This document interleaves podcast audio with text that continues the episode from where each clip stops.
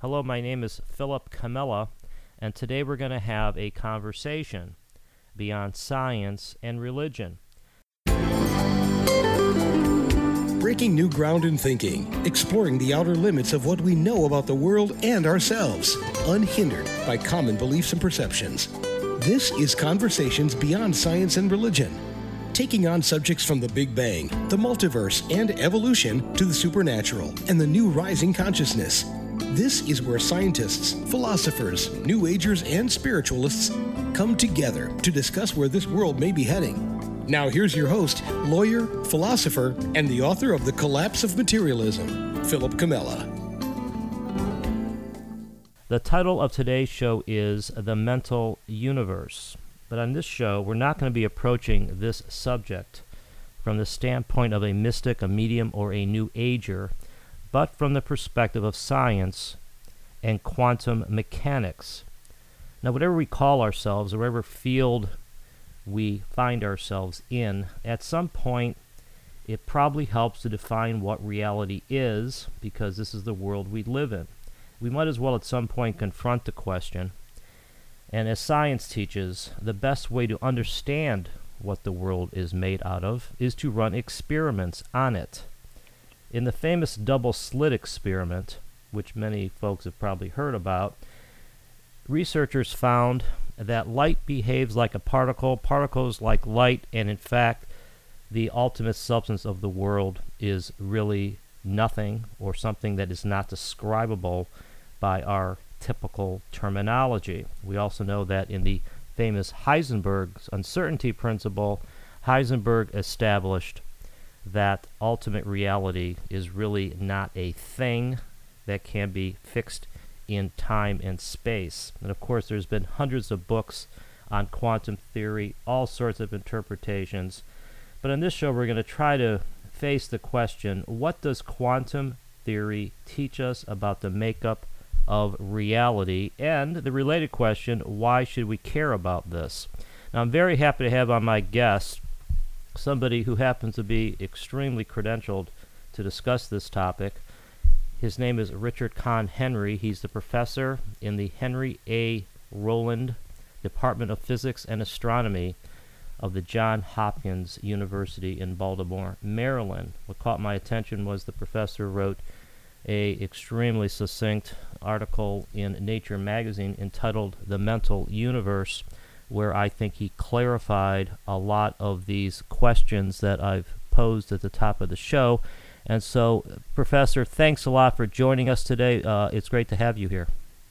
I'm delighted to join you, Philip. Well, uh, as I was saying, uh, you know, one of the things you do in your article is you make this observation that, unlike Galileo's finding, Galileo's finding that the Earth really revolves around the sun as opposed to the other way around. This thing we know as as quantum theory has not really permeated the human psyche or the modern psyche. And I'd like to get into that, but first of all, for those who have not studied up on quantum theory recently or quantum mechanics, can you kindly maybe describe what quantum theory is? What is this field? Right. Well, of course, uh, physicists from the very beginning and the notion of atoms and so forth have been uh, attempting to find out what the world is made of. And of course, there was uh, enormous success with that, uh, with the discovery that atoms aren't just a, a concept, they, they seem to be, at least, uh, actually real. And Albert Einstein was the person who really established that uh, um, uh, with, with so called Brownian motion uh, the explanation of Brownian motion that those atoms they weren't just a concept; they seemed to be to be real. And that got deeply into Einstein's head, of course, and in fact, that's part of the reason that we have the problem that we we do today. But then in 1925, as people got deeper and deeper into the study of the world using technology and looking at these atoms and looking at spectral lines and so forth and so forth, um, it became clear that the notion that there were actual things there uh, could not be uh, sustained. And there was a long and very emotional fight back and forth. Uh, are these things waves or are these things particles? And as time went by, and arrived in 1925 with the discovery of quantum mechanics, we discovered that there are two things we can be certain of. They are not particles, and they are not waves. That we know. Well, then the question is, what are they? Well, they are observations. Well, observations of what? Unfortunately, the word observations carries an implication that there must be observations of something. But the observations are not of anything. They are just observations, period. And remarkably enough, that's exactly where we stand today.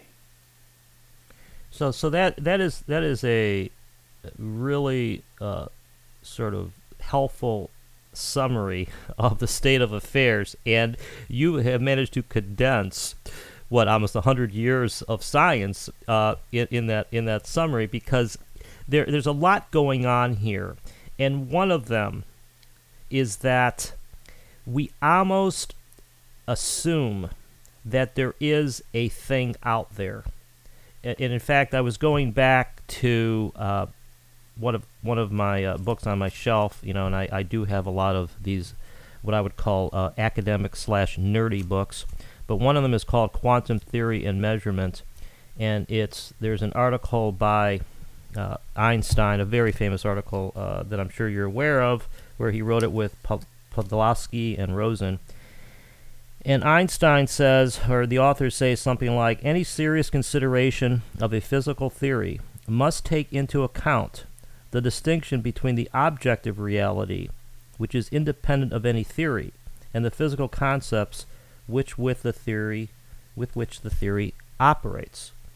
And the point of that is that it's as if the scientific mindset, which really means our mindset, has to envision there being an independent thing out there when quantum theory, as you point out, shows that that's not true. And, and so so I guess what it comes down to is why is it that do you think we are so enraptured in this belief that observations have to be of something, that there has to be a thing out there? Well, you know, I Philip, I don't know why, and I, I can speculate, and I think it is a, a sort of sociological reason rather than anything else.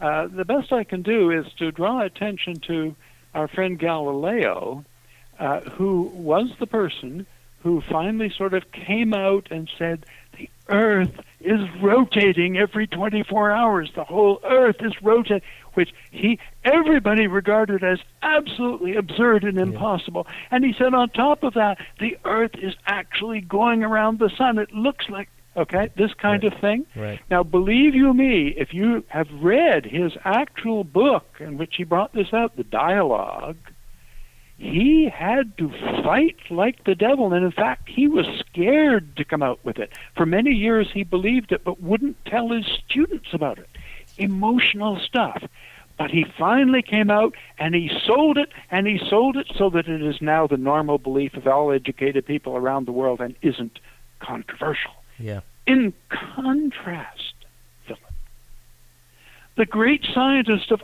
our time, Albert Einstein, instead of coming to the correct conclusion, came to the opposite conclusion.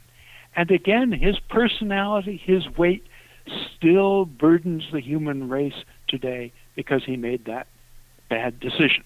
Now he he was working indeed in the environment with uh, Podolsky and Rosen, but but he didn't write that article. He wasn't even an author on it until they simply added him as an author, hmm. and he accepted that. Yeah, he was trying to fight against the idea uh, and determine that the idea uh, that the universe has an actual reality. Well, it doesn't. Yeah, and that that is something uh, I I think you you again hit the nail on the head because this is an area that I've researched as well because I come from it. I started coming from this from the philosophical standpoint because I'm a, I have a philosophy degree and it's it's it's always interesting to me how the philosophers and I and specifically I would I would mean Berkeley, Kant, and Hume as being the three big ones that they that they reached a conclusion very very similar to the findings of quantum theory. And so when I was reading about Einstein and or this this assumption of, of the of the independent world, when you read so many modern books, the exact same assumption is ingrained in the books, and specifically uh, books by Lisa Randall, books by Lee Smolin, who I've had on my show and I have a lot of respect for, and, um, and Stephen Hawking. These guys, it, you're exactly right. They they take Einstein here as being the final authority when it it contradicts the very foundation of quantum theory. And so so I don't I mean I can't help but think something's got to give. I mean what what's your view on this that we we sort of have two things in conflict here, don't we? Yes, I, I'm so sympathetic uh, to what you say, Philip, because I have gone through precisely the same thing, and I have felt that something's got to give, and I saw that this problem existed, and so I, I'm an astronomer actually, not a physicist at Yeah. all. I have no degrees in physics. But I had been teaching physics for decades, and I understood this, okay? So I said, well, let me test the waters. And so I wrote my essay and sort of laughing to myself, mailed it off to Nature, and to my complete astonishment, it was published. And I got absolutely no blowback of any kind whatsoever from anyone on it, and yet I did not change the world. Now, that was my best blow, okay? I'm no uh, Galileo, believe you me, and I'm no Einstein. And we need one, Philip. Yeah. Well, that this is again. Uh, I feel like uh, we're we're sort of saying the same thing from different directions here because this notion of changing the mindset is actually what I'm all about. I mean, I'm the the book, uh, the structure of scientific revolutions, of course, which was so um, so influential in, in the last 50, 60 years, this whole idea about changing paradigms, um, Right. that that it's you know whether Kuhn was right or wrong about everything, the common sense part of that book has got to be true, which is that eventually the a scientific paradigm changes, and you know I have a book out called The Collapse of Materialism where I take on materialism head on, and I take it on from all sorts of different directions, and and I'm I'm waiting for the world to change too. And the question and the question is how long is it going to take? You mentioned earlier the sociological part of this. And I think that I I'm coming to the conclusion it's it, is primarily a sociological issue. It is it is something where uh, we are distracted by by the the demands of the day, by the media, by our um, PDAs, by TV, putting food on the table, and the people who are actually giving this thought are not that many, and we're working within a quote unquote paradigm that values the, the Einstein approach. I mean that I couldn't agree with you more. that's the best way I could I could figure it out. But Right. The the other difficulty with it, I think, is that um, okay, suppose a, a physicist does sort of go over the edge, if you want to put it that way, Yeah. as as I have. It does not change in any way what the physicist does in terms of developing more physics. Right. And as far as I can tell, it doesn't help, and it makes you look foolish. So hey, don't go there. Yeah. Yeah, yeah. The, the there is you see, there's a practical side to this that I I don't think has really sunk in. And this is where I get pro- maybe uh, very radical, but I think ultimately, I mean, I was going to ask you this at the end of the show, but uh, but we're here. With you know, ultimately, it seems to me that the purpose of science is to understand the world in order to master it, in order to control it, and that that to me is most obvious or most evident in medical science, where it's clear that all the money spent on, on medicine, health, research is to improve the health of human beings. And, and so that is clearly the goal of medical science. If we if we lose touch of the fact that that is the goal of science, then then calling the world mental or material maybe doesn't make any sense or or make any difference.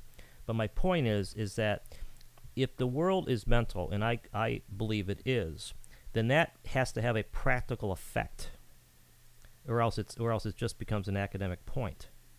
So so what do you think? Do you think that that reaching a conclusion that the world is mental has a practical effect on people? Yeah, very good question, Philip. And um, all I can say uh, is that it has had a profound effect on me personally, uh, simply because of the fact that uh, uh I was raised in a uh, southern Ontario uh, mild Protestant family. we were quote Christians unquote, but we just it was all just pro forma. And I grew up the young scientist, and I had no religious beliefs whatsoever. And in fact, I would would have, from almost all of my career, have described myself as a as an atheist. Although I was smart enough to realize that you can't actually positively conclude that.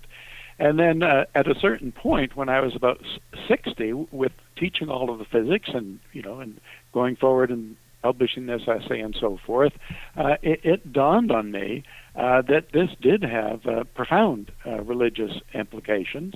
And so I went from being an atheist to being a theist or, yeah. whatever. Right. And uh, that's a big uh, a big deal. Although in practical terms, it doesn't have any effect. It uh, just makes me uh, uh, happier. Yeah. Well, I th- I think that's that's the start of it. And this is a, this is I, I want to uh, drill down into this a little bit more. This is Philip Comella. This is Conversations Beyond Science and Religion. I'm very happy to be um, talking with Professor Richard Conn Henry of the Johns Hopkins University, the author of all sorts of papers, but the one we're focusing on is called The Mental Universe, published in the prestigious scientific magazine Nature in 2005, where the professor gives a different perspective and a very clear perspective on what the meaning of quantum theory is. Now, to follow up what you said before about how there there is a connection, or at least some kind of relationship between finding that the universe is mental and religion or spirituality. You you have a quote in your article that uh, that is is, is a great quote because I've never seen it before. It's it's from I guess a biography of Isaac Newton, and the quote is the ultimate cause of atheism is this notion of bodies having, as it were, a complete, absolute, and independent reality in themselves. Now, what do you think is the connection between atheism and this notion of there being an independent reality? Well, I couldn't say it better than uh, than Newton said yeah. it there. Yeah. Um, of course, the I think the common picture we have is of this universe, 13.6 billion years old, and it evolved, et cetera, et cetera, and there's quintillions of planets out there, and on this particular one, because of uh, adequate conditions, uh, uh, we've managed to come along, and then uh, you and I and uh, all of many of those listening to us. Um, had the incredible good fortune to to be in existence during the period when uh, what was it? Twelve uh, American men actually managed to land on the moon. Yeah, uh, this is all pretty, pretty, pretty good stuff. Um, but it's all sort of uh, bogus ultimately because there isn't any actual universe out there. It's all in your mind. Now, what does that mean? I really don't know, Philip, what it means, but it seems to be true. Yeah, yeah. I mean, let me let me try this because I I also reached the conclusion, and uh, and uh, it's always nice when famous people come up with the same thought as you do. Of course, the fact that they did it 400 years ago is sort is sort of humbling, but um, the the the notion that the world comes at us that that there's an independent world and it and it arose through random forces, and that we are sort of um, I think Hawking called this uh, chemical scum on a um, on a faceless planet or something like that. He actually has a quote like that. Um, that it does lead to atheism, I think, because it, it, it says, well, we don't need to have a God or spirit involved in, in, in the world because, hey, we're just a random creation from an explosion. Isn't that wonderful? And it's sort of leaving aside the fact that um, it's a very pessimistic and negative approach or viewpoint. It does lead to atheism, and I, I on the show a lot. I, I talk to people from all all fields of thought, from spirituality to the sciences, and it's it's just remarkable to me that leading that the leading scientists are really atheists. They they they're they're self-proclaimed atheists because that's where materialism leads, and yet Right. we're sitting here, and yet we're sitting here with a with what I consider to be the best, if not the necessary, interpretation of quantum mechanics, showing that the world is a mental construct. And if that's the case, to me that leads to exactly the opposite conclusion, which is that- Precisely. which- Isn't it amazing? Right, right. It it well- does it right, right. And and you know, I I've done a lot of writing on this myself and thinking and I I don't understand and, and I think what it is and this is we're off uh, off my script a little bit here, but I think what it is, not that I really had a script by any by stretch of imagination here, but anyways, uh, what what is I've come to conclusion that that modern scientists, maybe you could comment on this, that modern scientists have such a knee-jerk reaction against creationism and against biblical literalism that anything that even sounds like spirituality, they just throw away. They just don't even deal with it. I, I think that's true. Yeah.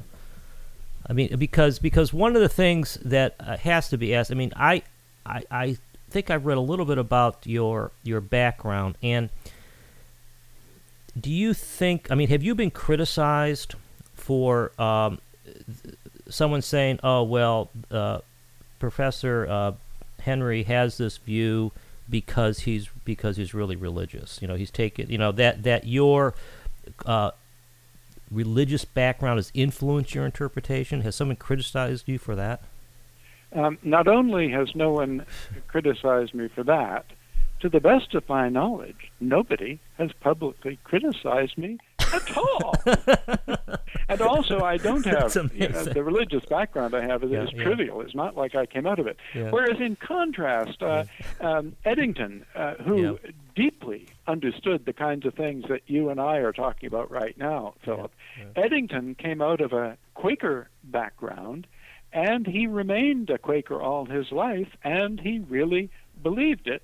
And so I think, in a sense, it was easier for him to understand this nature of the world than it it was uh, for for me from a from a, an atheist background is what it amounted to in my case. Yeah. But Eddington was was was so smart. I uh, I don't even think he was that deeply influenced by his own Quaker religion, despite the fact that he believed it. I'm I'm sort of contradicting myself there. Yeah. Well, I mean, one of the, one of the um, the the tasks I think we have, and this is this is one of my missions, is that it'd be nice to be able to explain religion and spirituality in a new worldview as opposed to cast them off as being only mythical creations of the human mind. And and that's sort of that's an, another big fallback or drawback of the modern scientific materialistic enterprise is that it really it really needs to treat religion and spirituality as being just sort of child's play. Uh, but you sort of have to ignore a good part of human history uh, to to go there. And it, it always has struck me that the early uh, founders of quantum theory, the Max Plancks, the Sch- the Schrodinger, um, and uh, even even Einstein himself, they had a spiritual bent to them. They they they were partially mystics. Look at Newton. I mean, have you? I mean, what do you think of that? Do you think that we've we've moved beyond the the old the the originators or the founders, and that that science is becoming more materialistic, or what do you think's happening here? Uh, It's it's very very hard to say. As you say, all of those people do did have that side to them, and Einstein used to talk about the old man meaning God. Yeah. Uh, but it was ultimately clear, I think, that he he didn't mean it the way truly religious people uh, mean it. But but I I just don't know. And Newton himself uh, was uh, deeply deeply religious, and he was a, a Christian, and uh, he was a Unitarian. In fact, he did not believe in the Trinity. And if he had come out with that pub- belief publicly, he would have lost his professorship at uh, uh, at the university. Yeah. Well, at least it seemed like those guys had had room in their worldview for mystery and for for the unknown, and that they weren't so quick to rule out a spiritual or ephemeral or whatever you want to call it uh, essence to the world or part to the world where most of the leading scientists today, as I said, uh, are are not afraid to do, you know to go all the way. The best example, perhaps, being Lawrence Krauss' uh, book, the, a, a Universe from Nothing, where they basically go back to the beginning of time and say it's all a quantum fluctuation. I guess you would say that that might be true, but it's a mental it's a mental quantum fluctuation. Exactly. Yeah. It doesn't really mean anything. Yeah, yeah, it really, it's really, it's really amazing. Well, the other thing, I mean, what do you think about the God particle in the in the Higgs boson? I mean, this. Well, uh, of course, um, the God particle is uh, something that, that has emerged f- uh, from this uh, uh, chain, extraordinarily successful chain of experiments, uh, starting with quantum mechanics, but, but then probing deeper and deeper to, so to speak, smaller and smaller particles, higher and higher energy particles, and so forth and so forth, with never the sign of a crack in, in, in quantum mechanics. And uh, of course, the pursuit of this uh, gives one Nobel Prizes. It also comes out with uh, things of great practical importance. It is a truly wonderful activity. You get somewhere with it, whereas with our philosophical stuff, it really doesn't get you anything of practical value other than, I, in my case, peace of mind. Yeah, yeah. Well, I mean, I always think, I've always thought it's a bit inconsistent to be searching for the mystery to the universe in a particle, when Heisenberg and others concluded that there are no particles. This this Right. is this is what I I don't. I mean, it's it is a really amazing scientific experiment, and perhaps in the new paradigm we would still do that kind of stuff just to see what the world's you know how far we can go but i can't help but think that it really is a function of trying to find missing values in mathematical equations. I mean i think that, that the god particle to me and i have read a lot about it is really trying to you know they didn't they didn't know where the masses came from. And so there's a theory saying well maybe the these particles move through a field and they acquire mass. Let's do these experiments and see if the math works. And and so it's it's it's an ama- it's an amazing story but you know professor one of the things that it, I can't help but but raise here is is the American public and the and the public at large I mean do you think that science is, is talking to the to the Amer- to, to the people? Do you think that that science has distanced itself too far from the from the from the common person that there's that the, that the language they're speaking is no longer uh, understandable? I think that that is a very real uh, problem, Philip. The the physicists themselves, the, the the very good ones, know perfectly well that when they talk about these particles and things like that, they're using a sort of slang that you sort of have to use as a terminology. But they know perfectly well that there quote really are no particles. What there are are these patterns in the observations, and the mathematics associated with them suggest oh, there might be another one at this higher energy. Yeah. And by golly, you look there and the mathematical pattern, bang, there, Lar she blows, okay? yeah. And then when they talk about it, they talk about it in terms of little particles that are out there. They know perfectly well that's not true. Yeah, and so that really is the the key here. And what brings it home to me is is modern medicine again, because what this means is that if the world is mental or a mental construct, and I'm using the word if to be kind because I, I have no doubt that it is mental or a m- mental construct. That means our bodies are also mental constructs. And right. things like the placebo effect, faith healing, uh, all these all these events that occur where you know fake drugs heal and people do surgery or, or have surgical results without surgery really being performed. I mean, it's showing that the inner states have a power over the external states, and and that to me is is where it's brought home. I guess I'm I'm reaching the conclusion myself that this paradigm shift when it occurs, it might be driven by modern medicine first, because that's where it has the impact upon us. I mean, have you have you given any thought to that? Have you uh, about the about the human part of this? Uh, not really. Yeah. Um, I'm uh, not deeply interested in that aspect yeah. of it. Yeah. Uh, I think we're, we're you know, obviously the medical research, and in fact, uh, I seem to, according to the doctor, have a little bit of beginning Parkinson's. So I'm taking mm. L-Dopa now, and it's making a big difference, mm. and that's great stuff. Yeah. And uh, obviously, the more and more of that we can do, we can do, uh, the better. Uh, but to my mind, that that does not impact the to my mind, that does not deeply impact the, the philosophical or, or religious interpretation. Yeah, well, yeah, that's that's that's good. The at the end of the day, I think that when there is this paradigm shift, it probably is going to uh, come from all sorts of different directions. I mean, it happened it happened to Galileo, and I I always think back to the Schopenhauer quote uh, which I, which I'm sure I'll butcher, but it's something like you know all great truths uh, they're they're first ridiculed, then they're condemned, and then they're accepted as self-evident.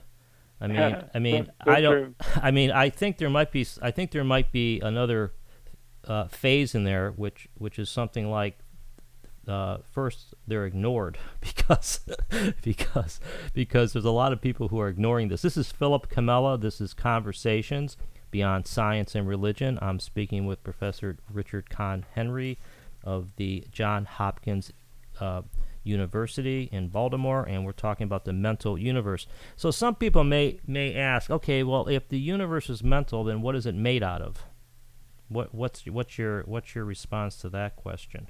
Well, I'm afraid my response is that that's just a, a, naive idea. You feel it has to be made of something because you've acquired this kind of idea through through your experience. And the answer is that, uh, needless to say, physicists over the last 150, 200 years or longer have been looking down to try to find out what it's made of. And what they find is that it, so to speak, evaporates when you get down small enough, and there's nothing there. Yeah. yeah. Well, that, then is it an illusion? An, an illusion, yeah. Yeah, yeah, yeah. That you know, that's that's what I was that's where I was saying before about how the findings of quantum theory actually are joined by the belief systems and philosophies of a lot of great traditions. I mean, we even though I think there's been a lot of books written on this, you can't help but recall that in Buddhism and in uh, Hinduism, you know, uh, the physical world is Maya. It's it's an illusion, and and again, the way we think in, in, in a modern world is we tend to put religious beliefs on a different uh, package on the shelf. We tend to separate them. You know, here's science, here's religion. And the beauty of this way of looking at things, of looking at the world as a mental construct to me, brings to us a way to incorporate these spiritual ideas into our mindset. And and I guess and, and you, you mentioned this earlier.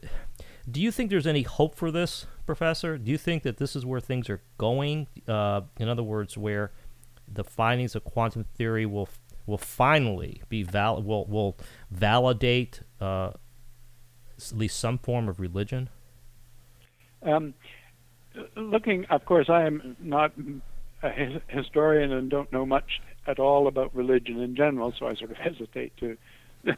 you know, broadcast my view of all religions. But I will nevertheless, uh, go ahead and say that uh, from my uh, minor acquaintance with the various religions of the world, the, the one indeed that, uh, that does impress me from the point of view of the kind of thing that you and I are talking about now uh, is, is Hinduism. Uh, and in Hinduism, if I understand it correctly, the notion that the world is an illusion is part of Hinduism, and I happen to know from physics that it, that it's true.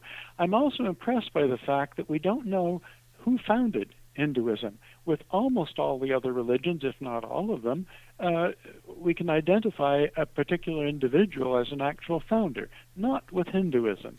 Uh, I think that Hinduism is onto something, and it was presumably founded by some uh, person who was of the mental character of a, of a Newton or of an Einstein, and and and and a Pythagoras, a Pythagoras, Pythagoras we have not mentioned.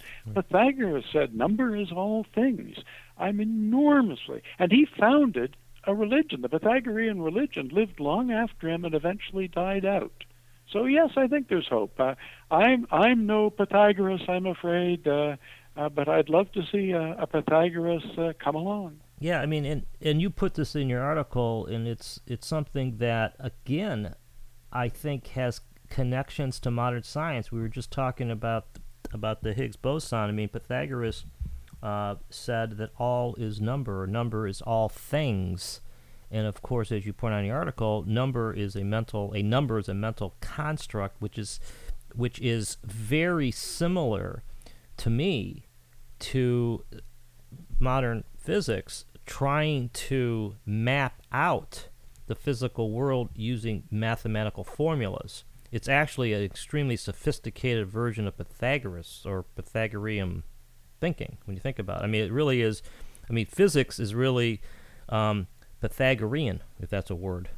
Uh, very, very much so, Philip. And uh, in, in, fact, um, uh, uh Tycho Brahe was the one who, who made the marvelous observations that were then used by Kepler to find the orbits of the planets to his disgust being being ellipses, and um, and uh, uh, Kepler uh, uh, speculated that he himself might be a, a reincarnation of Pythagoras. I thought that was sweet. yeah, yeah, yeah. That that is that is good. Now, there's there's something else here that I, I haven't talked a lot about on the show because it's sometimes difficult to get your head around, as if this is easy. But there's a there's a concept of non-locality, which uh, you know the Einstein uh, Rosenberg or Rosen paper um, addressed, and there's there's an element of non-locality or that uh, that comes into play in the same topic. In other words, whether there really is an independent world or not. I take it you've done um, uh, research uh, in in non-locality, correct? Uh, I haven't done research active okay. in non-locality. I mean, it's part of quantum mechanics. Yeah, but in terms and, of and it's not a separate topic. Okay. Quantum mechanics is quantum mechanics. Uh, right. Steven Weinberg, uh, 15 or 20 years ago, published a physical review letter in which he said maybe we should uh, investigate the possibility that quantum mechanics is is nonlinear. In other words, trying to change quantum mechanics. And I tell you, I think I was just working on my lectures to teach quantum mechanics, and I read that and I said, this is complete nonsense. Yeah. And uh, a year later, uh, his colleague uh, Joe Polchinski published a physical review letter saying it was complete nonsense. Hmm. Uh, it, it, it's just an astonishing business. Uh, uh, Steven Weinberg is so mathematically able, and yet somehow he, he didn't see the, the physics why don't you can you briefly describe what no what non-locality is in the context of quantum mechanics for those who may not know? What is um? Well, uh, the particle uh, splits in two, as everybody agrees that some of them can do, and one part goes off in one direction, one part goes off in the other direction, and the particles uh, have spins, which we know they do. And the question is, uh, what are the spins of the two particles? And angular momentum has to be conserved, so one will be spin up and one will be spin down. The question is which is which, and uh, Uh, it's only when one of the two is measured that the other one is actually determined. Now, just listening to that description uh, doesn't sound so mysterious, but believe you me, it is it is mysterious, and uh, uh, it the, the universe is is unified in a sense. Even special relativity, special relativity is nothing but the Pythagorean theorem with a fourth dimension where instead of well x squared plus y squared plus z squared plus t squared no minus t squared and that's the world. That's special relativity. I've just told you in that one sentence the entire special relativity. And that gives us a, a mathematical picture of the universe that is drastically different from the one that we seem to, to experience. I can't do better than that, Phil. Uh, what, what, what does it mean? I mean, for example, the non locality, and, and again, there's been a lot written on this because, you know, it, for example, it's faster faster than the speed of light, and a lot of people have uh, used non-locality to support the notion of a unified world or of uh, even the paranormal. Um, but one one of the things, one of the features of non-locality that's always interested me is this very uh, idea that that the world is interconnected, that even at, at the quantum level, that a particle knows what another particle is doing on the opposite sides of the universe. Um, and and so, but how do you go from there to the independent world idea? And I know that in in one of your letters, uh, the real scandal of quantum mechanics, you talk about this. But what is the connection between non-locality and realism? There's no particular uh, connection, and I, uh, we just come back to the basic fundamental fact that uh, that there isn't any universe. There are observations, and we're talking properties of observations, and so. Uh, we do tend, as as you're properly doing, and as many people do, going off into particular aspects of it, and then seeing that they are mysterious. Well, the whole thing is mysterious, yeah. and one piece isn't more mysterious than the others. Uh, and trying to isolate them out and then tease out some additional information from it uh, is, you know, if you succeed, then great. But but I I don't see it as fruitful. Do you do you think um, that you are an outlier in ter- in, in interpreting quantum uh, mechanics, or are you just sort of the person that articulated it clearly? It is my belief that I am just the person that articulated it clearly. I do not believe that anything that I think about quantum mechanics is anything that I produced myself. It's just my reaction uh, to to having learned it. That's it. Yeah, and that that I think it, that I think is important, and because it it shows. I mean, the fact that your article was published in published in Nature, as you indicated, Professor, is really a good example of this. And that is, Nature is uh, one of the, if not the most prestigious scientific magazine, and it it is a voice of modern science. And the fact that they published your article where you conclude the universe is immaterial, mental, and spiritual, live and enjoy that they're actually published an article that to me is contrary to the very paradigm that they're the voice of. Okay, Philip. Now, uh, brace yourself for me pulling another illusion away from you. Okay. Okay. okay. Um, I'm sitting uh, now in the physics and astronomy building here at Johns Hopkins University, Johns Hopkins University right. in Baltimore, Maryland, right. and just across the street outside my door is the Space Telescope Science Institute. And just a few weeks ago, uh, they had a colloquium by the physics editor of Nature. Okay. And he was there to encourage people to send publishing physics in Nature is very hard to do. The standards are extraordinary. All this blah blah blah blah. And uh, at the end of the uh, uh, good talk he gave, he was trying to encourage people to publish in Nature. I put up my hand and I said, Well, you know, I published a, an essay, The Mental Universe in Nature. Uh, did that go through the, the physics reviewers? And he said, No, that's a completely separate operation. There are some people there that just review them and decide what they like and publish it. There's no peer review. Okay. oh, that's good. Well, that's yep. That's that's good to know. That's well, you got to give them credit.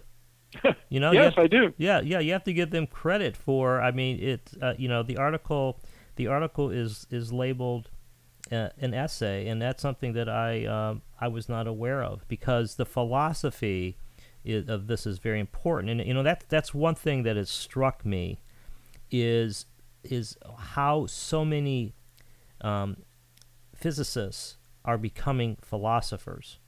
Uh, you know, his books, uh, Dreams of a Final Theory, the Steven Weinberg book, that's mostly philosophy. Of course, he, he has a a chapter in that book called Against Philosophy, so he's not a very big fan of it. But I, st- but to me, what modern physicists are doing, what the, the, the mainstream is, they are really articulating a materialistic philosophy, but they're but they don't think it's philosophy because it's so it's so obvious. you know, it's so it's like, well, everyone believes in realism, so let's just get over that and let's move on. Um, and I think it's that notion that needs to be overturned. That it's that it's not obvious. In fact, it's refuted by your very theory. So. Yes, um, it's it's unfortunate. Uh, I didn't read all of Richard Dawkins' book, but uh, a lot of these uh, people that uh, sort of come out with uh, forceful atheism. Uh, Dawkins, I did believe, r- attempted to read about quantum mechanics and, and couldn't get anywhere with it, and sort of sort of dismissed it and they come to firm and vigorous conclusions uh, without really knowing a damn thing. Yeah, well, it, it struck me uh, in in uh, Dawkins, and I read a lot of his books for my own research. Uh, his book, The Magic of Reality, it's one of his last books. Um, he he says exactly that. He says he doesn't understand quantum theory, and I'm thinking, well, maybe that explains everything now because because because if you don't understand what the makeup the, of the world is and the fact that there really isn't anything there, you might wind up in atheism. So sure. so to me, I've just I mean, maybe this is a bit simplistic, but I think that that to me is a major flaw in the way he is is is approaching things. Now this is Philip. I couldn't Comella. agree more. You know this this is Philip Comella. This is Conversations Beyond Science and Religion. I'm speaking with uh, Professor Conn Henry uh, of, of the Johns Hopkins University in Baltimore, Maryland. He's professor of physics there, and we're talking about the mental universe. So I guess at the end of the day, uh, Professor, we, we, we wind up with these two things in conflict that we have that we have um, focused on here. The the mainstream scientific materialistic realist approach, and then what quantum theory tells us. Where do you think we're going to wind up? Do you think that the physics community, the scientific community, will eventually change to this mental, this mind centered approach? I really don't know, uh, Philip. I would, would hope that it could occur, uh, but I've seen no no harbingers of it uh, uh, of any kind. I, I think it's partly the kind of personality that goes into, so to speak, hard physics.